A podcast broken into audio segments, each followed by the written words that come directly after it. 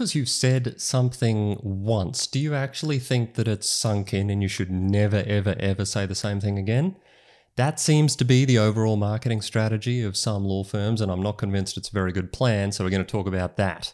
My name is Chris Hargraves. Your name is whatever your name is, and you can find me and my stuff at knownlikedandtrusted.com.au. Today we're talking repetition. There's a half decent chance I've said this before, and you know what? I haven't actually even gone back and checked because it is okay to say the same thing more than once. Now, there are some uh, provisos and some caveats to that particular statement, including I don't necessarily think literally just saying the same thing over and over and over again is necessarily a fantastic strategy if you only have one thing to say, but there are certainly people out there who have made decent names and decent livings and built decent companies based on what is effectively a single premise. So even then, I might, in fact, be proven wrong by the fact that there are one trick ponies out there doing very, very well for themselves. They might have 150 videos, an enormous $500 million company, which admittedly isn't enormous, but it sounds like a heck of a lot of money to me. And they really just have one message about, you know, hard work or 10x if you're Grant Cardone or atomic habits or whatever, whatever the situation is. Maybe they just want us all to go and be stoics and that's really their messaging, whether we know that or not. It doesn't really matter what the case is. My point is, it's okay to have a theme that you stick on.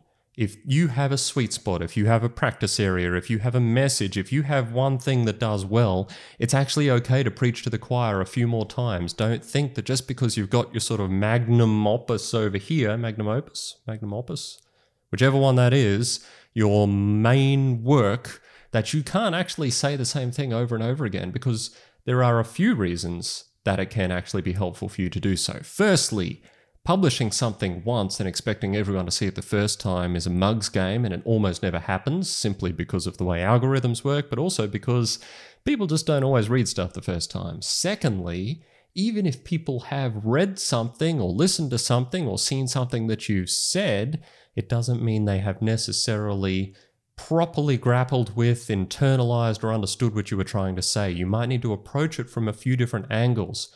And if you need any sort of support for that, then look at any child on the face of the earth and how many times it's necessary to remind them about a particular routine that you would like them to start adopting. You got to approach it multiple times on occasion for it to sink in. The next is, of course, that if you are delivering genuinely helpful information, sometimes people need a reminder about the details and they need you to drill down into bits and pieces here and there so that they can actually get a more full understanding. But sometimes they also just need a bit of encouragement. A reminder that, oh, yeah, I should be doing that thing. I should be getting on with that. Oh, yeah, that's right. I did commit to changing this or modifying that or acting in that way or embracing topic X and they haven't yet got around to doing it. So it can be a good nudge in the right direction.